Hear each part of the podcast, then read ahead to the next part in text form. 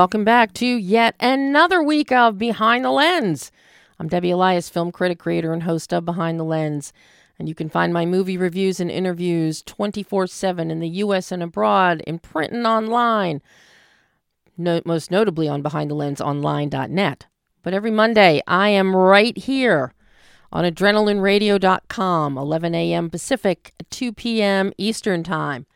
And because our station owner, Nick Federoff, likes to play with toys and technology, if you happen to be listening, you can also go to the adrenalineradio.com Facebook page and you can watch us live stream on Facebook. Not that it's anything exciting, it's just me sitting here, but you can see all the really cool Marvel swag that adorns the tablescape.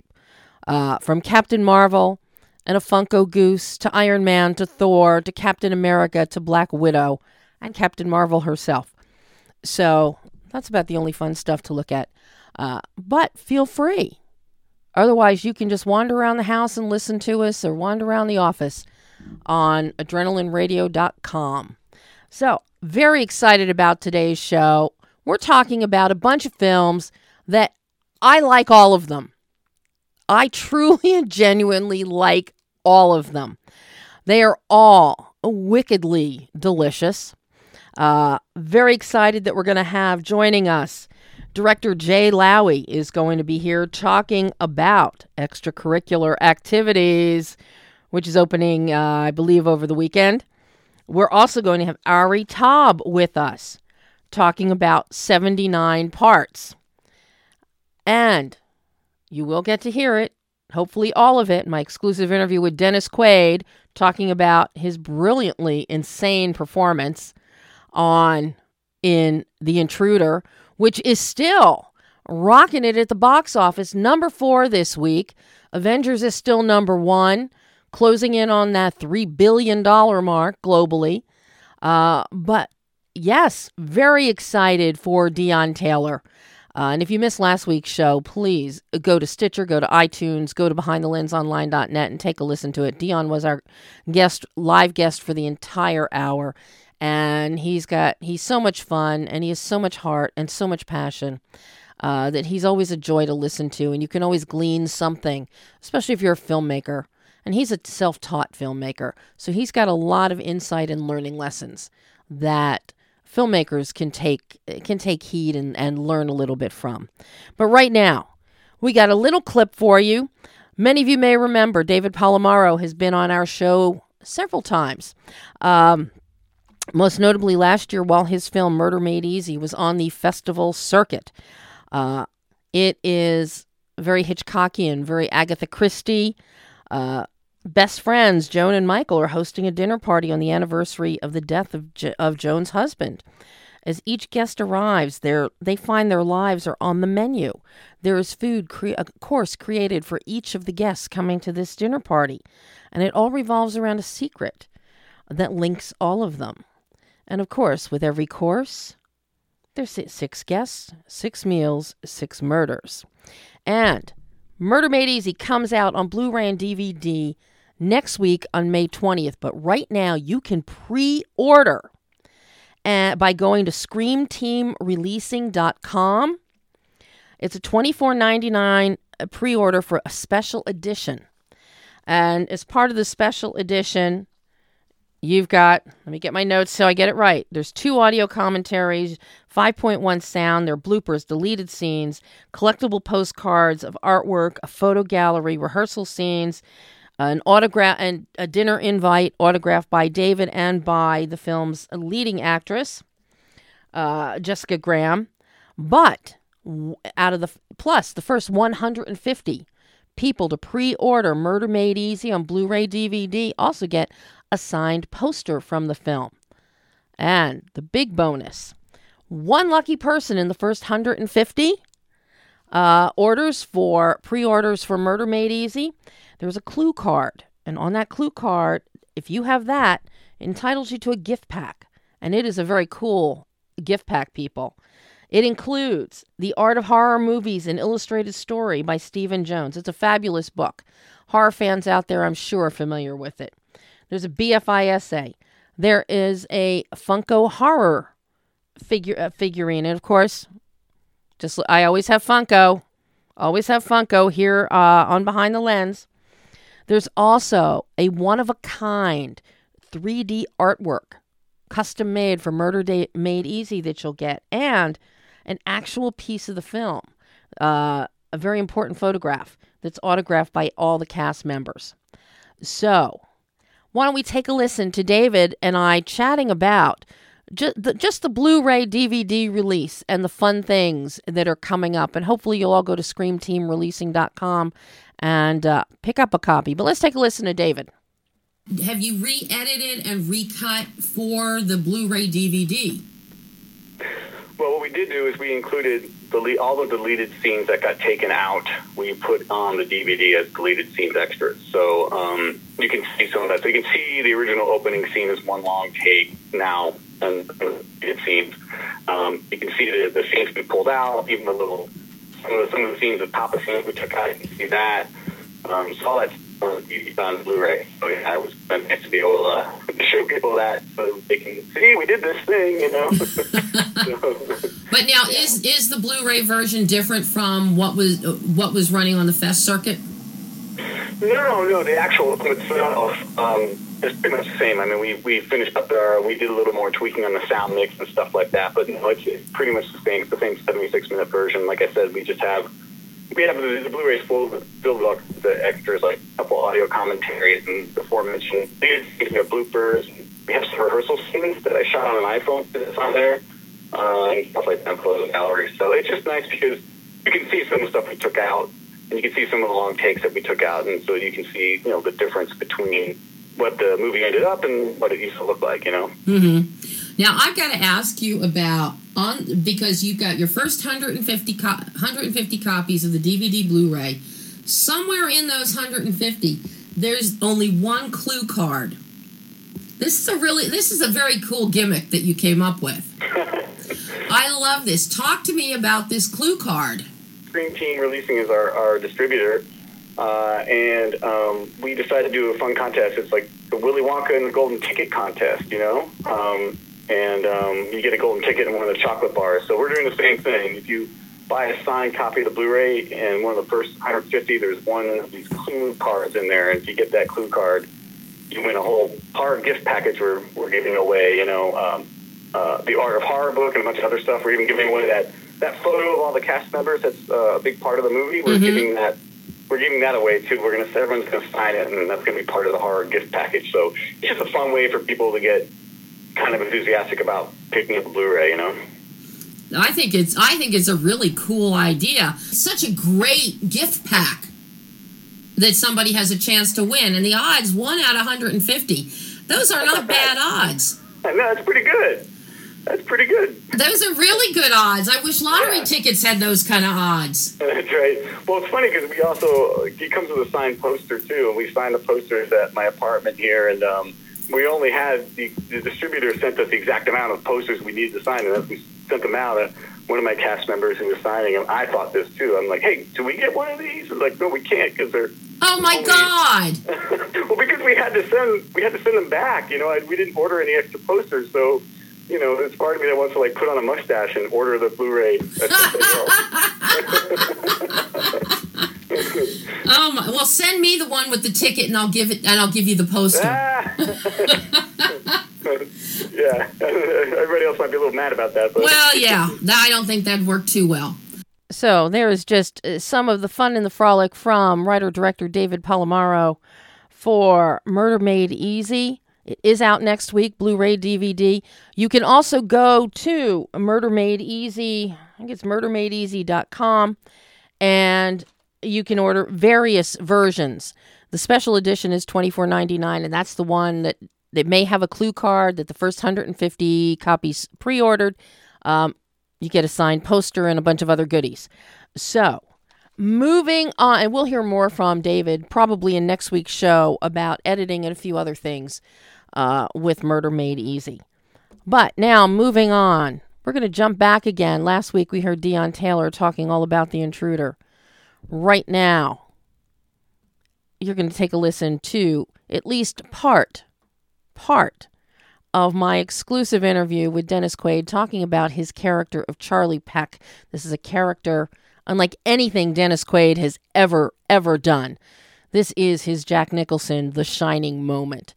Um, we may never see anything like this again from Dennis, unless, of course, we get The Intruder 2 and Charlie Peck makes a return.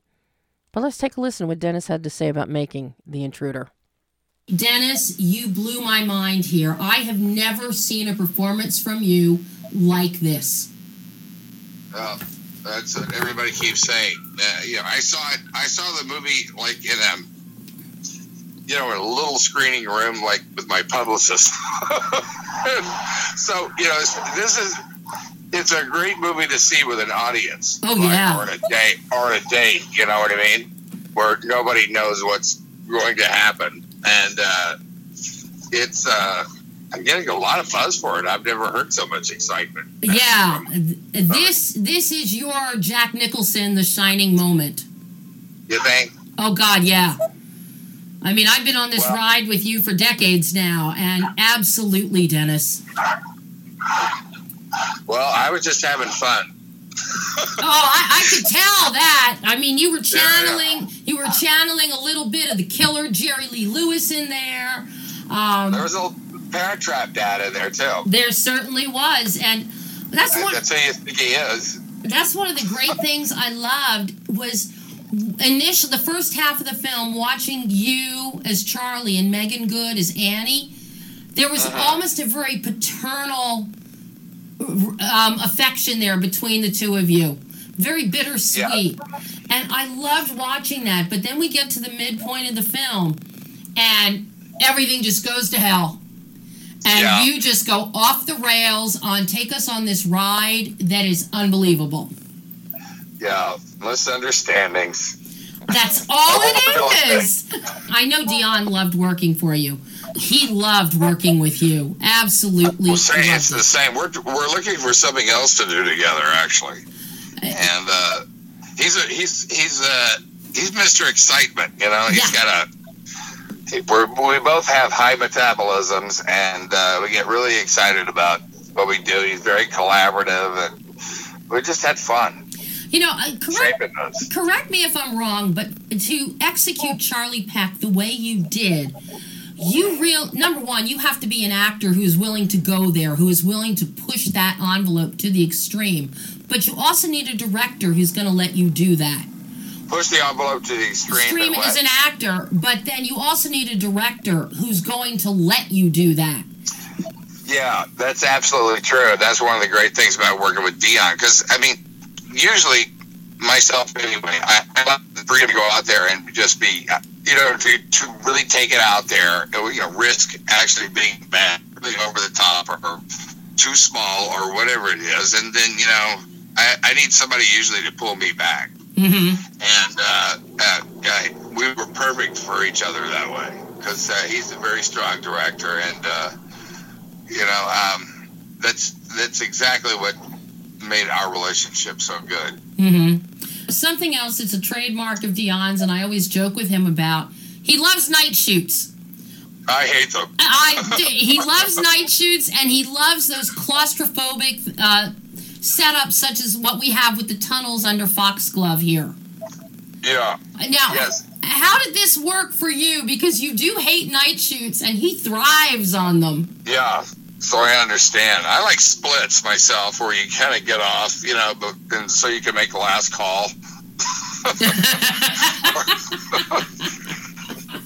or at least have somewhat of an evening, you know, that and not have to get up too early in the morning. Yeah, it's all civilized. What did you think when this script came across your desk? Um, well, I thought it was very different from. Uh, I didn't know why they were offering it to me, but yeah, I, I guess I did because nobody would expect me to be that. Mm-hmm. You know, and uh, right off the top, and um, that's why Deon wanted me to do it. And so I read the script, and then I had a I had a talk with Deon for about an hour on the phone, and we just really connected and had the same ideas about where to go with it, and uh, that that was it. What was your process like to internalize Charlie Peck and find him within you? because this is so different for you? Well, for me, it was really about I. Uh, just, I just had to see his point of view. You know, I saw mm-hmm. things from his point of view. You know, no matter how diluted that might be, and uh, um, that was how I got into um, Charlie Peck, and um, I took a little bit from uh, uh, the Parent Trap, a little bit from the yeah. It's like I start referencing. Here I am in, the, in uh, at this time in my career, I'm actually referencing my own movies for another character, but uh, you know, they had kind of shades of the same thing and in there, and uh, you know, they get those serial killers a lot of times when they catch them you know, they go interview the neighbors, and they always say, "Gosh, he was the nicest guy. We had no clue that you know he was." well, that's that's Charlie Peck. You with your killer smile. Kids' bicycles. and of course, you you with your killer smile. One look at your smile, and everybody's going to melt and say, "Yeah, he is oh, the nicest guy." It was it was fun. Everybody had a good time, and nobody got hurt. Well, and on this film, that's an important thing because there is quite a bit of action here. There are the exteriors, the night shoots, and you're in this heavily wooded area. Um, you know, how many of your own stunts were you doing in here? Because I know uh, you like to well, do a lot. I did it. Uh, Michael and I both did everything except you know going over the balcony and you know going over the balcony and crashing into the table. Wow. For the for the guys. Oh. I didn't think I'd show up at work the next day if I No, the action sequences with the two of you are so well done, Dennis. Yeah. I, I like that uh, we had the same idea, uh, Deon and I, that you know it was really a like hand to hand combat. Mm-hmm. You know, just using anything available to uh, you know, fighting for your life. You, yeah, you know how yeah. how important was filming in this house, this Foxglove location for this film? Because I know Michael told me he's looking at the call sheet, and every day it's in the house, in the house, in the house, in the house. Um, in the house. does that help you, especially the context of this house and the production design within it that's so instrumental as a catalyst for Charlie? Oh, well, the, the house is pretty much the main character of, of the film. You know, it's all about that house. Uh, Charlie uh, grew up in that house. It's like it was home to three generations of, of his family going back.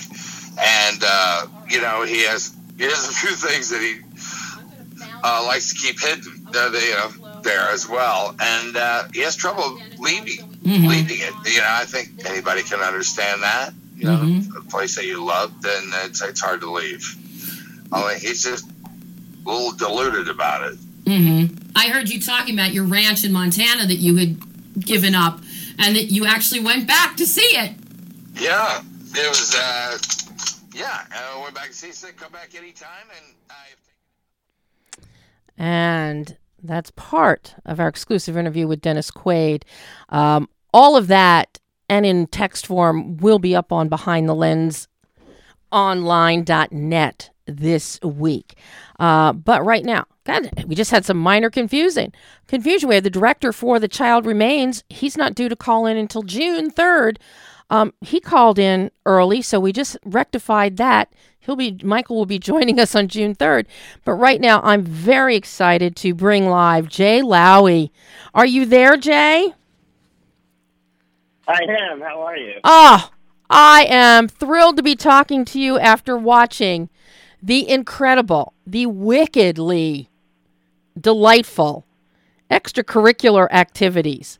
I'm telling you, you get you get an A plus in extra credit for this one. Um, this I so Jay, I love this film.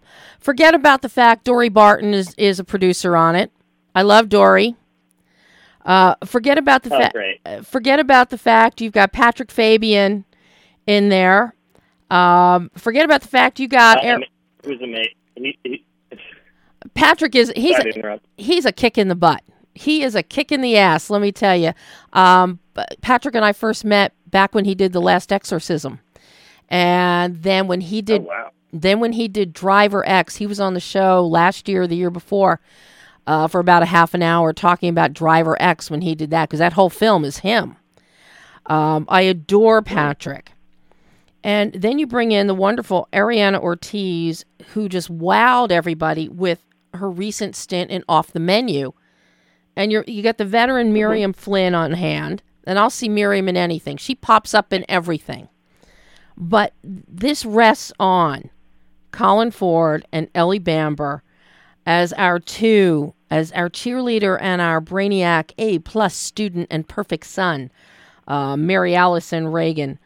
What a ride! You just, it's fresh, it's funny, it's rapier. You've got tropes without going overboard, and you've got an end twist that is literally to die for. I want part two. Uh, Uh, we'll have to talk. We'll have to talk to Bob Saenz, the writer, about that. Uh, no, uh, no, yeah, he, he he's he's incredible and a dear friend. And uh, one thing I, I I do have to bring up is actually, you know, uh, Tim Simons also is incredible in the movie. Um, I, I adore him, and I think he's an enormous talent. I think it was a really uh, that role quite a, a, an incredible amount of finesse, and uh, you know he and, and just physical uh, physical comedy. And I think he, um, uh, I mean, again, I love everybody that you were talking about, but I do think I want to send a shout out to Tim. because I thought he was incredible. Oh, absolutely. As Detective Dawkins, he really gives because he did play. He's got a lot of physical comedy there, a lot of physical comedy, and it's not easy for what you have him doing in order to execute it so he's not injuring himself.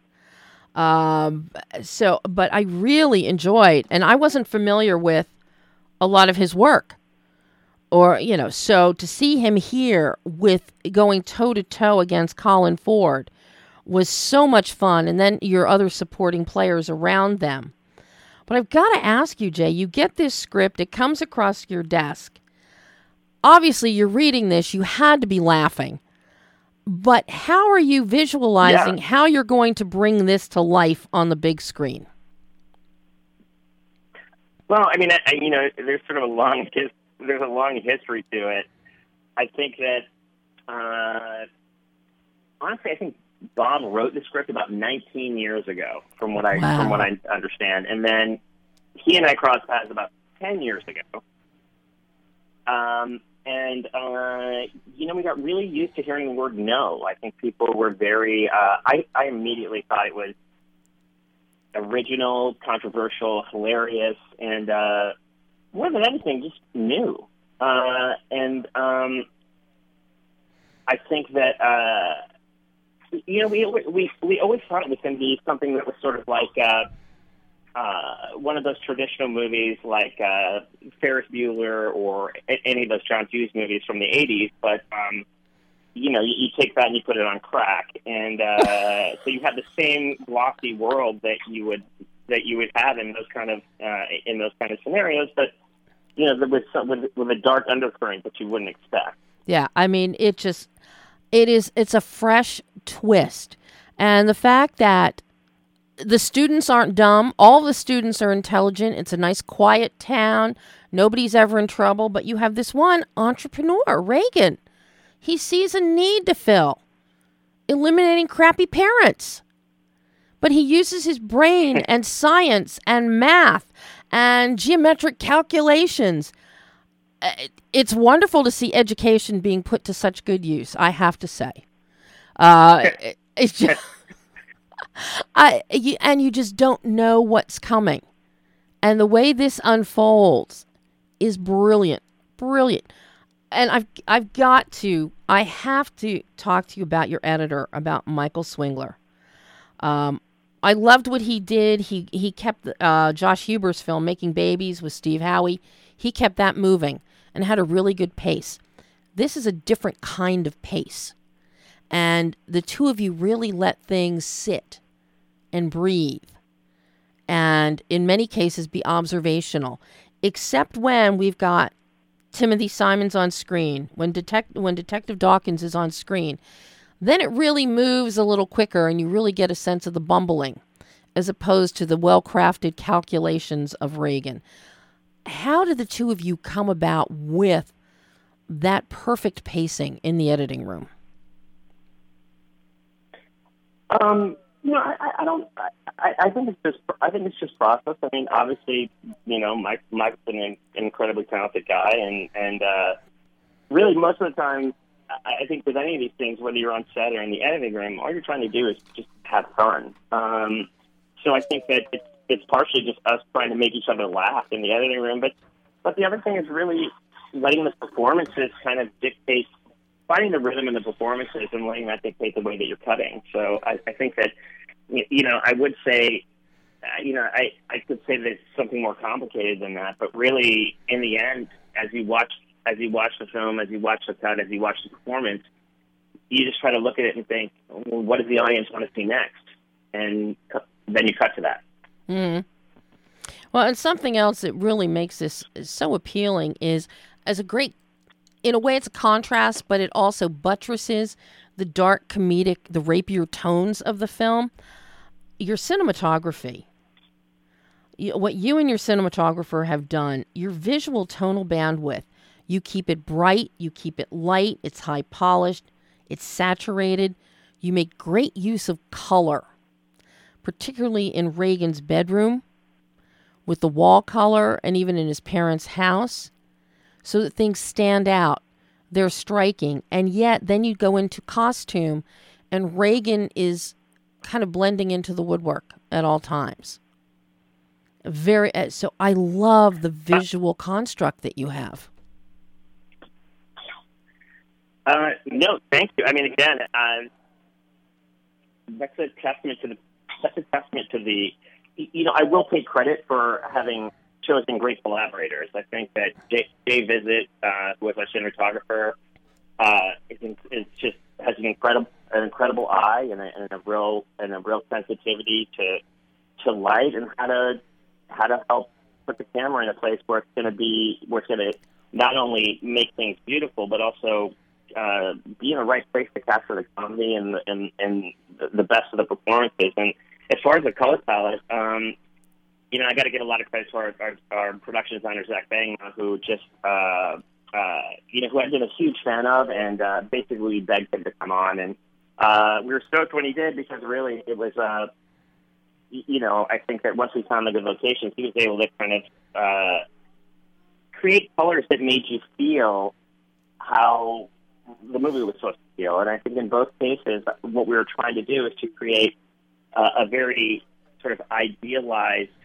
wealthy, uh, you know, uh, polished kind of uh, world where uh, to contrast with sort of the underlying some of the underlying darkness in the material so that you wouldn't take it so seriously and that it would be easier on the palate. Mm-hmm. And it it works beautifully. With that as your intent, it wor- it it works beautifully, Jay.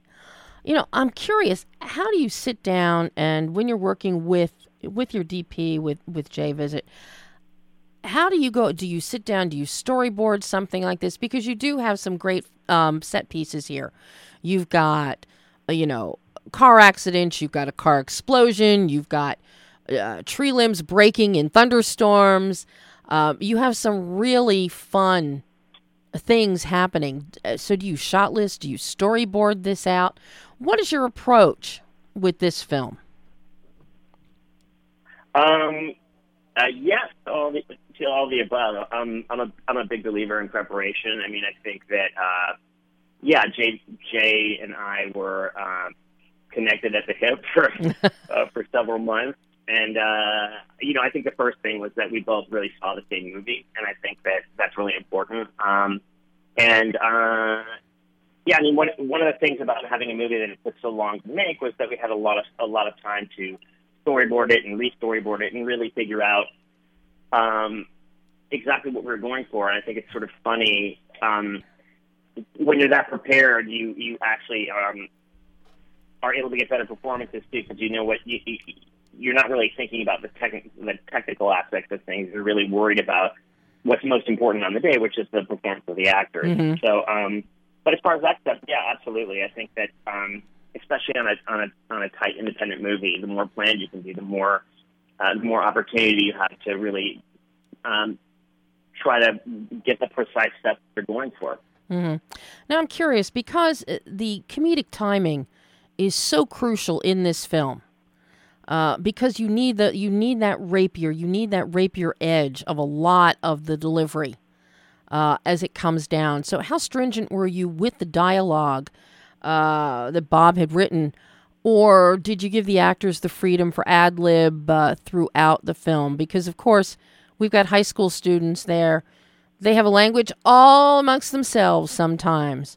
So I'm curious, uh, were you, you know, was the page gospel or did you give everybody freedom to ad lib or contribute? Um, you know, I'm a big believer in um, sticking to the sticking to the script first, but I also think that we were, we were really lucky to have a terrific casting director um, who, and I think, uh, I mean, Woody, Woody Woody Allen said, I think 80 percent of 80 percent of your job is showing up, mm-hmm. but I would kind of say 90 percent of your job is casting, and uh, so that I think that all the actors really not only were able to hit their dialogue, but we were also able to, as we moved on in the scene, um, ad lib some and, and allow them to um, really bring all their creativity to the role. So I think it's, I mean, I think a lot of uh, a lot of actors are used to working that way in the sense that oftentimes we wouldn't, you know, we would get the scene and we wouldn't even cut. We would just we would just sort of keep it rolling, go back to one, and then keep in a flow where where suddenly it was not only some of the great lines, but also um, a lot of the you're looking for a lot of funny behavior that comes out as actors, you know, as actors sort of relax and, and really kind of disappear into their characters, which is what you always hope as a director. You know, you're, you're always, in the end, especially with comedy, uh, you're just trying to get out of the way. Um, mm-hmm. And uh, so I would say that, it, yes, a com- it's, it's a combination, but it all starts, you know, again, it all starts with Bob's script. And, and from there, um, yeah, just letting the actors bring their their respective creativity to each part. So, how difficult was the casting process here? Because this is a you you're wrangling a lot of people here. You've got a multiplicity of students that are directly involved in the dynamic, the the main story drive of Reagan's entrepreneurial efforts. Um, but then you've got parents thrown in. You've got other classmates, teachers, principals. So you're wrangling a lot. But you really had to get a good mix, especially of the principles of who who felt right. So I'm curious how difficult and challenging the casting was. Um, you know, we, um, I mean, I'm sending shout outs to a lot of people, but uh, uh, Lisa London and Catherine Stroud, uh, Catherine Stroud, sorry, Catherine, um, uh, were great. I mean, they have they have such a, a sense of the, of the of the pulse of what's going on. It's it's not an accident that it seems like everybody that we cast in the movie uh, have become uh, bigger stars since we cast them. I mean, you know, people people like Ellie and, and Colin and Tanner Stine and, and Daniel McDonald and um, uh, Chris Warren um, and Christine Ko. I mean, all of them are uh, continuing to just get more and more work because they're so great. Um, and I think you know it's also similar to Tim. When we met with Tim, we thought oh, he's way too young for part, but we met with him and he was so hilarious that in the middle of the meeting, uh, the, my my producing partner David Wilson and I just looked at each other and we're like, "Okay, can we rewrite this for you because because we want you in the movie?" Um, and I think so. I think it was a combination of having you know, a, a really strong uh, casting director putting us in the, in the position to see great talent and uh, um, just listen to our gut and find, you know, in the sense that I think with every part we we either knew who we wanted or in meeting with someone it just became obvious immediately. So I think that part of living with a movie for so long is that you you we really understood what we wanted from each character and. Uh, David and I had a pretty easy time deciding on each character. Um, and, uh, you know, it was, I think, probably our biggest surprise and our biggest coup was, was probably uh, uh, Bobby Lee, who, who David managed to track down and snag, uh, who I think maybe has one of the single funniest uh, sequences in the movie. you, uh, I know which sequence you're talking about, and it is uh, beyond. It is off the charts, out of control. And uh, he's so fun. He's one of the funniest people and I don't that I've ever met. I don't want to give away any spoilers about that because the film your premiere is Thursday. The film is opening this weekend. Um, how excited are you to have the film finally go out there for everybody to be able to see?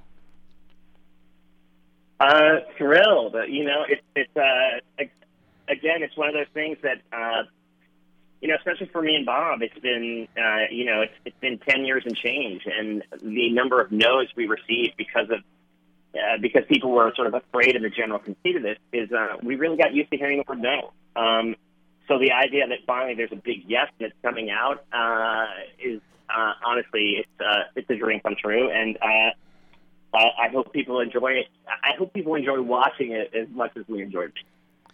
Well, uh, trust me, I have to see it again because I was laughing so hard during parts of it that I was missing parts of it. Um, so I will be watching it a second time. But like I said, Jay, boy, you get an A plus, A plus for your extracurricular activities here. Let me tell you. I mean, a fun. Uh, it- thanks, thanks so much. I'll It- take it. it's a fun, fun, wickedly fun film. Unfortunately, Jay, we're out of time. I have to move on to our next guest, who is also rep by the same publicist who's working with you, um, because they oh, they are the best. Uh, but I hope I will see you. I'm hoping to see you at either at the press day on Thursday, or if I can make it to the uh, to the red carpet on Thursday night at the Laemmle Monica. So anybody in the LA area, Laemmle Monica, Thursday night, be there seven o'clock for the premiere of extracurricular activities. You will not regret it. Jay, thank you so Also, so we're much. playing from the. Go ahead. Also, final plug. We're also playing from. We're we're also playing from the 17th through the 23rd at the Laemmle Monica as well. Uh, please come join us. I think Bob and I and and, and several of the actors will be there at almost all the screenings um, uh, for Q and A and all that. So uh, once again, Laemmle Monica, 17th to the 23rd. Please come join us and. Uh, Thank you so much for having us on your show. Oh, uh, really enjoyed it. Jay, thank you. And again, I hope I see you on Thursday. Have a good day. Likewise. Bye bye. You too. Bye. And that was Jay Lowi. And now we're we're gonna jump right into Ari Taub and 79 parts. Oh my god, Ari. What a film. How are you? I'm I'm here on the line. I am so thrilled to have you here. Thank you for holding. Thank you, dear. Your publicists have No problem. they've been very busy. The last caller They're was just rocking and rolling. Honestly, they're just it's got the revolving door going. They're just they're just sending in uh, they're sending in the the troops. They're coming in. They are. I will do anything in the world for Sylvia and her team. Anything. They're great. We love them. We think they're fantastic. And with films like uh, like the one like extracurricular activities and 79 parts, it's like I have to have these guys on the show and they go, "No problem. We'll make it happen." And that's great to hear. Well, we want to we want to be on the show. So there you go. well, I got to tell you, I was so excited when I first heard about 79 parts. The whole premise, period comedy, 1979, New York, law student, been there, done that. I had to work my way through law school, come up with money. So I could really relate to the character of Jack, who had no money to pay his tuition. Uh, Great. but this whole East Coast world, and I'm from Philly, so I understood this whole, the whole New York vibe. Um, Well, Philly actually, it's funny you say that. Phi- Philly is um, basically almost in some areas uh, got areas that are better preserved and older than New York Yeah. because it's, some of the areas don't have much money. So it's like it's even if I could shoot in Philly, I could have done even more. You know. Yeah, from New York, so we shot in New York. But New York's been developing so much; it's really hard to get those locations. And I think in Philly, I probably would have had an easier time. and Philly has great tax credits for filmmakers too. Uh, Yeah, well, there you go. Maybe we'll go there next time. but this, I'm getting reverb. I'm getting reverb or some kind of thing on the line. Can I? How can I stop that? Is there a way to stop that? uh, let's see. Do you hear anything on? Uh, there's a tiny little bit. I don't know. Uh, is are you on a cell phone? Yeah, I'm a cell phone. Should I? It's it's. I hear myself talking. it's Pam. Pam's playing with things. She's not getting anything here now. Okay, I hear what? I hear myself. I don't hear a reverb on you. I just hear myself talking twice. It's kind of Hmm. weird because I'm like hearing myself talking to me, which is really weird. so I've like, done that before. But I can I can deal with it if if we have no choice. Let's do it. I'm well, ready. it sounds fine on this end, Ari. I mean, let's if, do it. I'm ready. Okay. Well, I've got you know the the whole premise of the story. It is hilarious, but when this first came to you, because you did 2016, and now you've done a director's cut that's coming out now. It's already on VOD for people that you don't have to wait to go to a theater. It's out there. You can see this now. Um, Right. when this script came to you, were you involved with Chuck McMahon on the development of it, or did this just was it written and then comes to you and you went, "Oh my God, I have to do this"? Oh, not at all. You're so far off base. It's uh, I have to correct you on that. I mean, I love what you're saying because it's kind of a cool question, but I need to like get the let's get the record straight. Let's get the the record movie straight. was never finished. Yeah, the movie was never finished in 2016. You probably saw something on IMDb. IMDb reported the movie finished in 2016, and then they reported a director's cut in 2019. That is all like mumbo jumbo. I had nothing to do with that. The movie was finished now. In 2016, it was just screened. It was test screened at a film festival. IMDb, IMDb decided it was finished then, even though it wasn't. I actually started the movie, eh, started shooting in 2009, and I probably got the screenplay in 1987 or 88. So that's a long time ago, you know, Wow. very long time ago. Yep. And the screenplay was written by Mario Radasta. He's the original writer. I took the screenplay, and it, the screenplay was so old. I mean, you know, it was almost in the 70s. So I decided that let's make this even older because there were no cell phones in the screenplay. hmm There were there was no like 9/11. There was no they didn't even have like AIDS or whatever. So I said, you know what, we're going to really make this a period piece because that'll be fun. But at that time, the original screenplay was all gangsters. It was all New York and Italian gangsters. And and I was like, oh, do we have to do another gangster movie? That, but at that time, there was only there, was, there hadn't even been Goodfellas. There hadn't even been The Sopranos. So by the time I got into production in 2009, The Sopranos were out and Goodfellas, everything was cooked. All the gangster movie stuff was done already. It was already Right. cooked. So I decided to abandon the genre.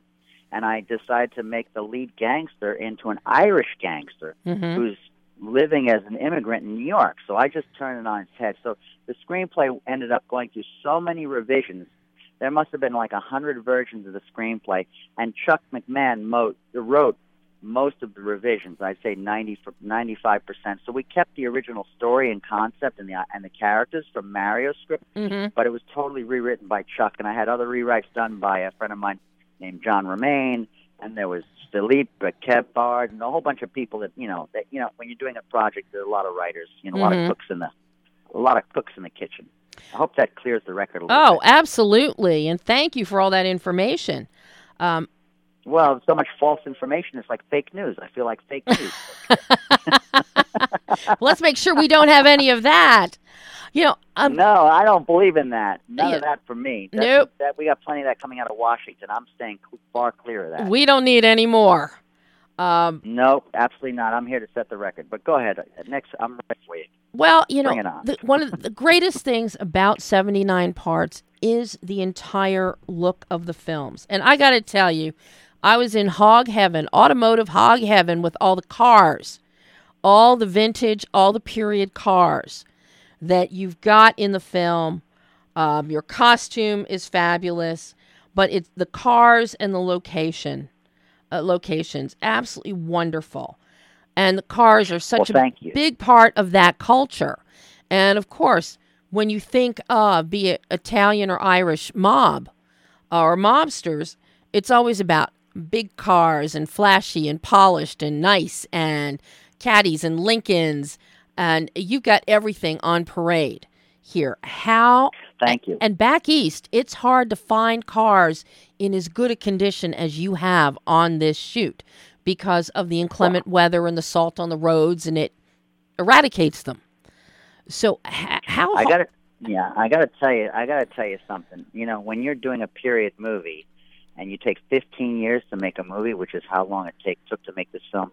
Every day driving down the street, I was always looking left and right, and if I saw an old car, I would put a note on it. You know, leave a note. Hey, call me. I'm doing a movie. Oh my god. So I was, you know, always I was always scouting for cars. But my big, big, big uh, bonus was I had a guy named Tom Nico, who basically was, you know, going around uh, parts of, uh, you know, uh, Queens and um, out there in um, like Bay Ridge and, and Staten Island, and he was going to the car shows. He was talking to people who owned cars, and we kind of found the people that had large collections of cars, but they were kind of we had a lot of beat up cars. Those would be in the background, and we had some better cars for the main lead cars, but we were never spending much money on the cars. We we didn't have a lot of money. I mean, it's a very low budget movie. This movie should have been a couple of million dollars. This Mhm. is way way less than that. So you know, we we could only spend maybe fifty dollars a day per car. So you can imagine how hard and how many hoops we had to jump through to get all these wonderful cars in the movie. And I had to make a lot of promises that you normally would do uh, if you had, you know, five hundred dollars a day budget for a car. You know, so it was it was a very challenging thing. And of course, the fun thing was I never knew what car I would have on a specific day. oh my so we god. we always had. I mean, I mean, we had our lead cars, we had our main cars, which we were our staple cars, right? But there were, you know, days when we had to have different cars, and I just had to fill the car quota. But Tom always managed to get me something interesting. There's always an interesting car. We even had the Batmobile in the I- film. Did I saw, yes. I did, that and I just tough- cracked up. That was a tough one. You know, what's funny is like, you know, not, uh, that brings up another subject. We actually shot a scene where these guys are stealing the Batmobile because they're trying to bring a car back for Slattery, and and they see that they're shooting like a, you know, they found the Batmobile on some back lot, and we were shooting the scene. Uh, unfortunately, one of the actors passed away during the shoot, so we had to cut the scene.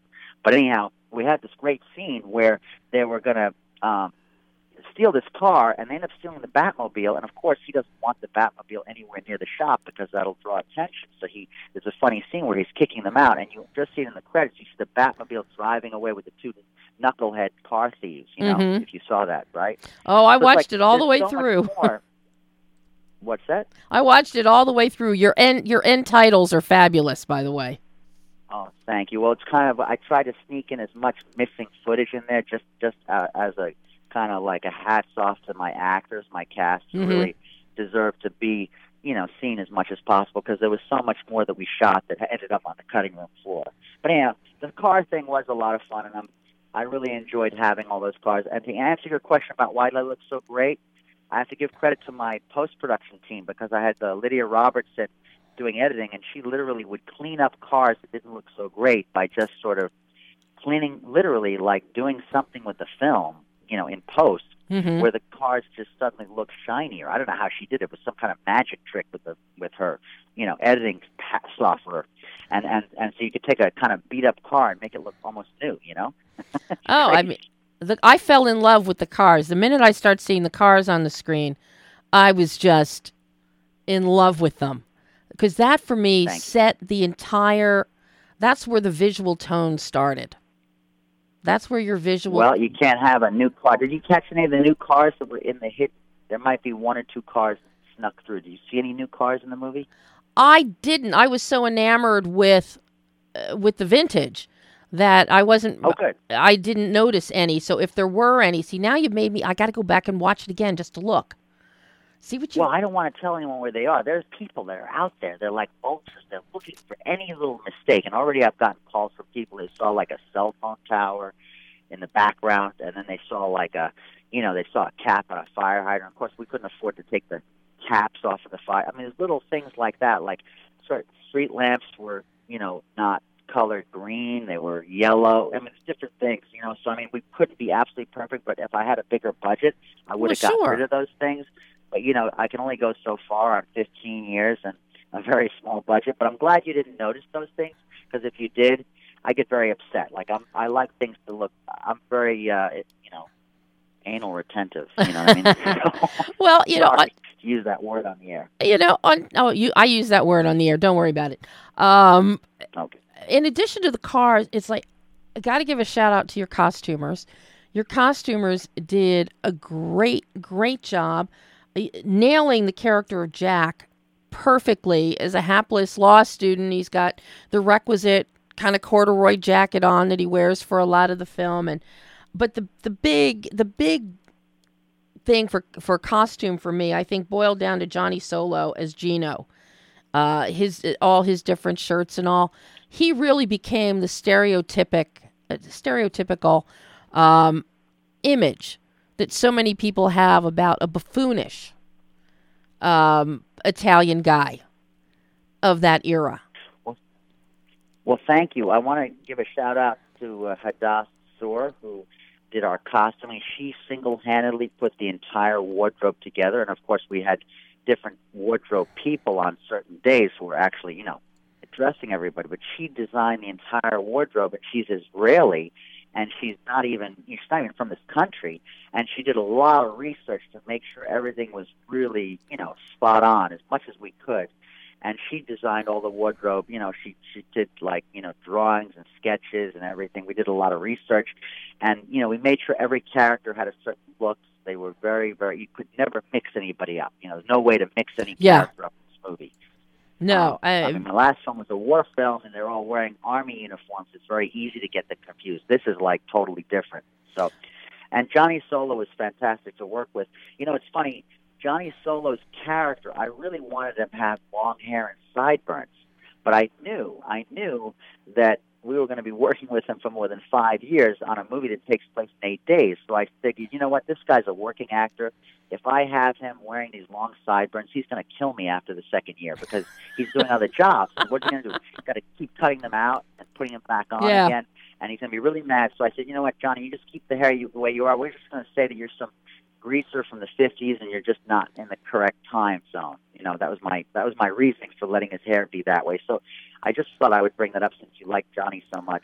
And if you notice, his hair was like more. He was his his, his hair wasn't as 70s as the other characters. Mhm. You know? Yeah, he de- he definitely felt like a cross between the 50s and the 70s. He had the red bell-bottom pants, uh, which were just an absolute scream, by the way, and you know, then the floral shirts that he's wearing, that he's taking off the, the clothing rack on a on the street. Um, Oh, can I tell you a funny story about that? Oh, quick? please, wanna- please do. Real quick, you're gonna love this. You're gonna love this. So, all right. So first of all, those red pants, those we we, we used them over five years, and they were really tight on him, and they ripped every time we used them. So we were constantly stitching them to a point where we couldn't stitch them together anymore. I mean, literally be Oh, running down the street being chased, and they're ripping. But that's not the funny story. The funny story is the beard. Do you remember he had this fake beard? Yes. Kind of sticks on, and he goes. Remember that? yes. that was not in the script.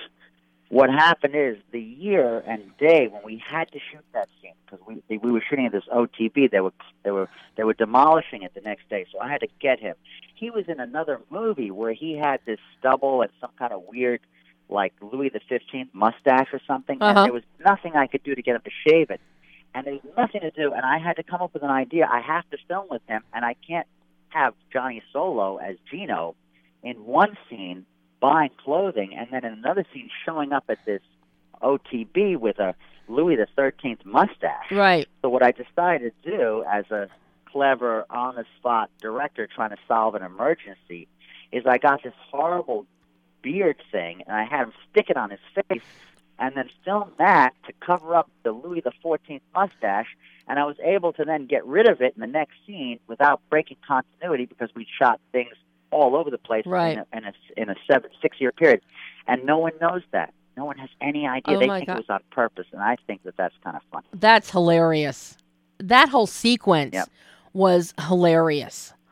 And you've got Well, poor you. you. got poor Ryan O'Callahan as Jack. You've got he is just hapless and he has no clue what's going on.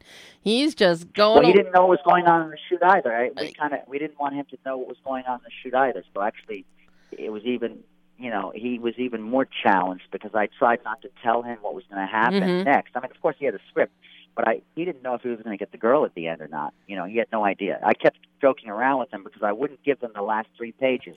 I wouldn't let the actors know. I wanted to keep them on edge. You know. And uh, I think that's a great idea because of the way you have structured this film and the way it plays out. Um, I love number one. I love you shot on 16 millimeter. Bless you. Super 16 millimeter. Yep. Film. Bless you. Bless you. Um, Thank you. That is adds another level and layer of authenticity to this film. Um, well, Ko- Kodak likes me. uh, Kodak should like you. I'm Uh, a Kodak boy. I'm always so excited when people shoot on film, and you know, especially to use you know the Super 16. I, I'm I'm almost surprised you didn't go with the Super 8. Um, No, I mean, you know, the quality. But like, can I tell you a little story about that? yes. Okay, so I'm a filmmaker. I'm not a video maker. I'm not a digital maker. I'm a filmmaker. Mhm. That word has real meaning with me. I was trained. I went to NY Film School. I made a lot of films. I decided I would never shoot on anything but film. So this film started and ended kind of when film died. Film Mhm. died during the making of my film, and I actually had to teach crew people how to load cameras. We had to teach assistants how to load cameras because they didn't they weren't teaching it anymore. They didn't, weren't learning it. My original DP had worked in film at the very end of his days, but everyone on my crew was like 20 years younger than me. So I had to teach them how to how to shoot film, and that means lighting too. Because if you're trained in digital, uh, for people who are in the business, they know that today you just have a monitor set up.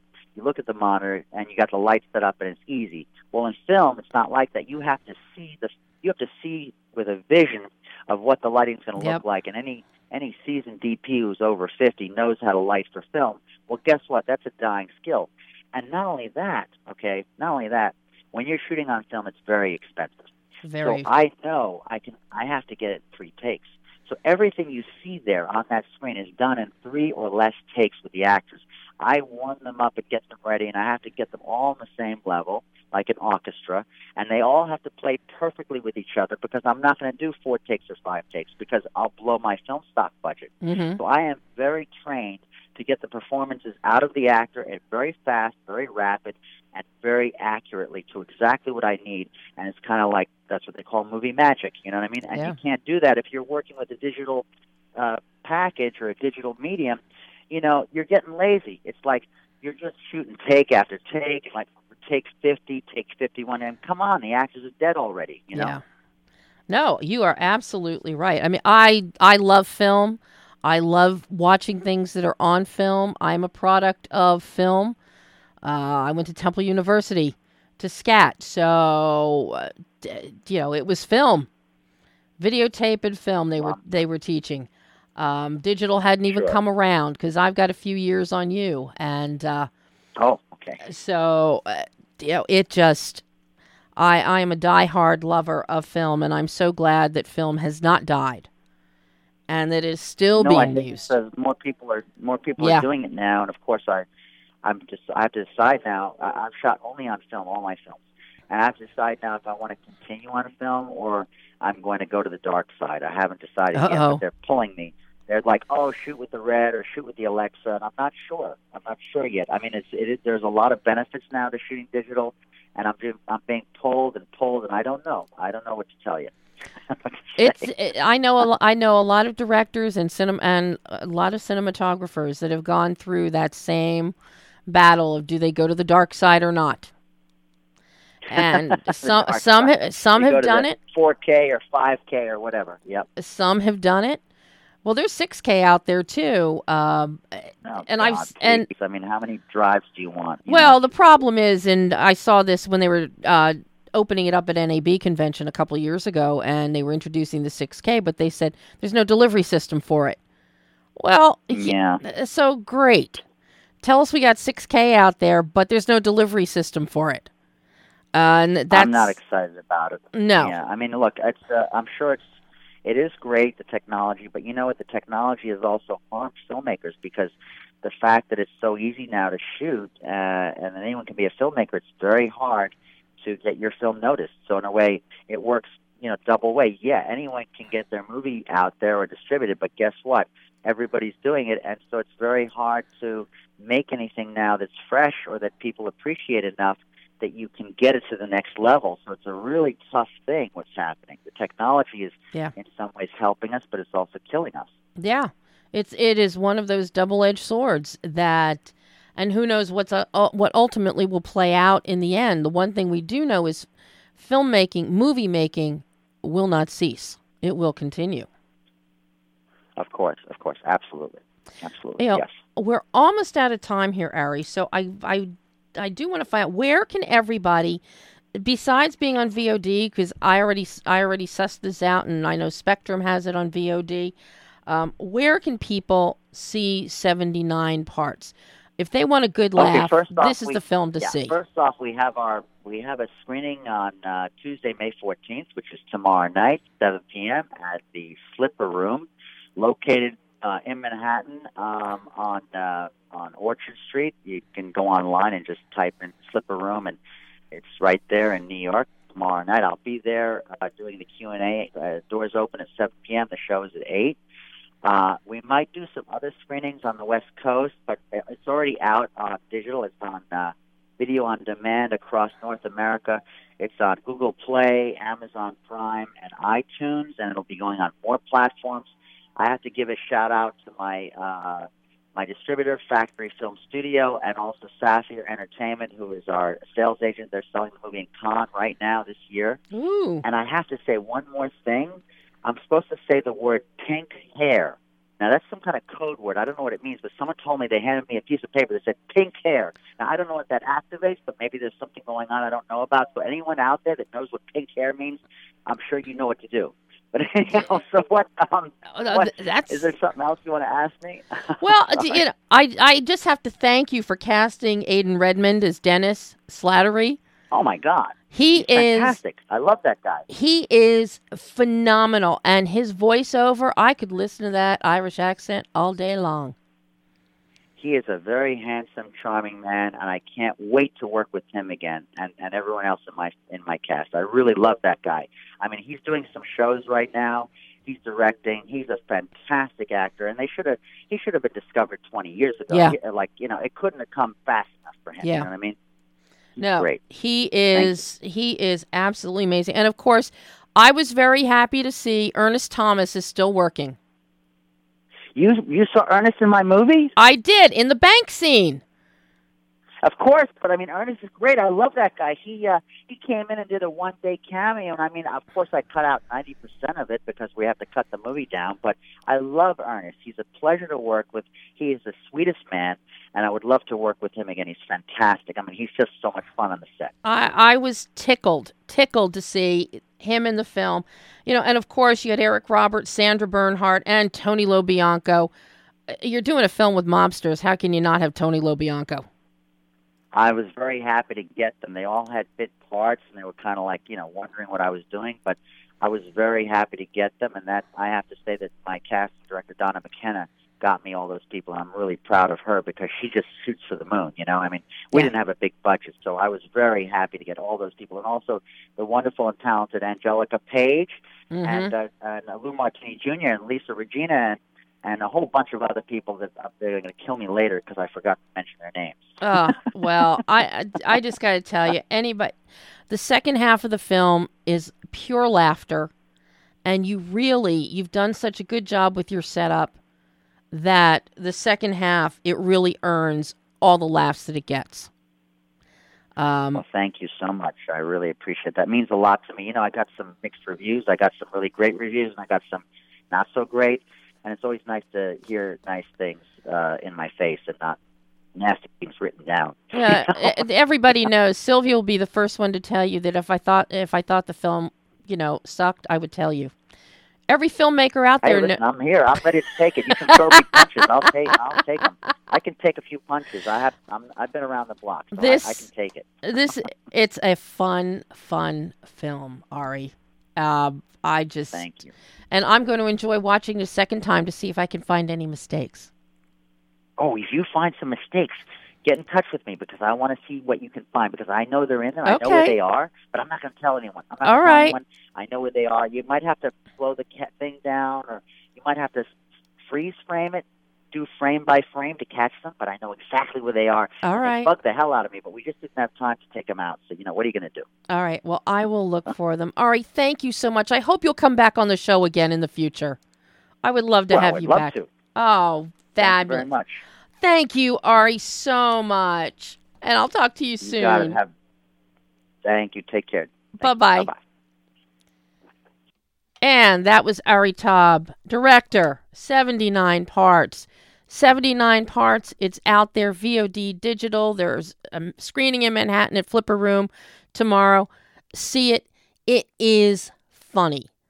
And if you love period 1979 platform shoes, bell bottoms, and vintage cars that are just okay, that made my that warmed my heart seeing all of those. Great film. This weekend, extracurricular activities opens another fun, fun, wickedly, wicked, darkly wicked comedy. Of course, The Intruder is still out there, and Murder Made Easy. Don't forget, go to screen screamteamreleasing.com. Pre-order your special edition, and maybe you'll win that uh, clue card for the horror package.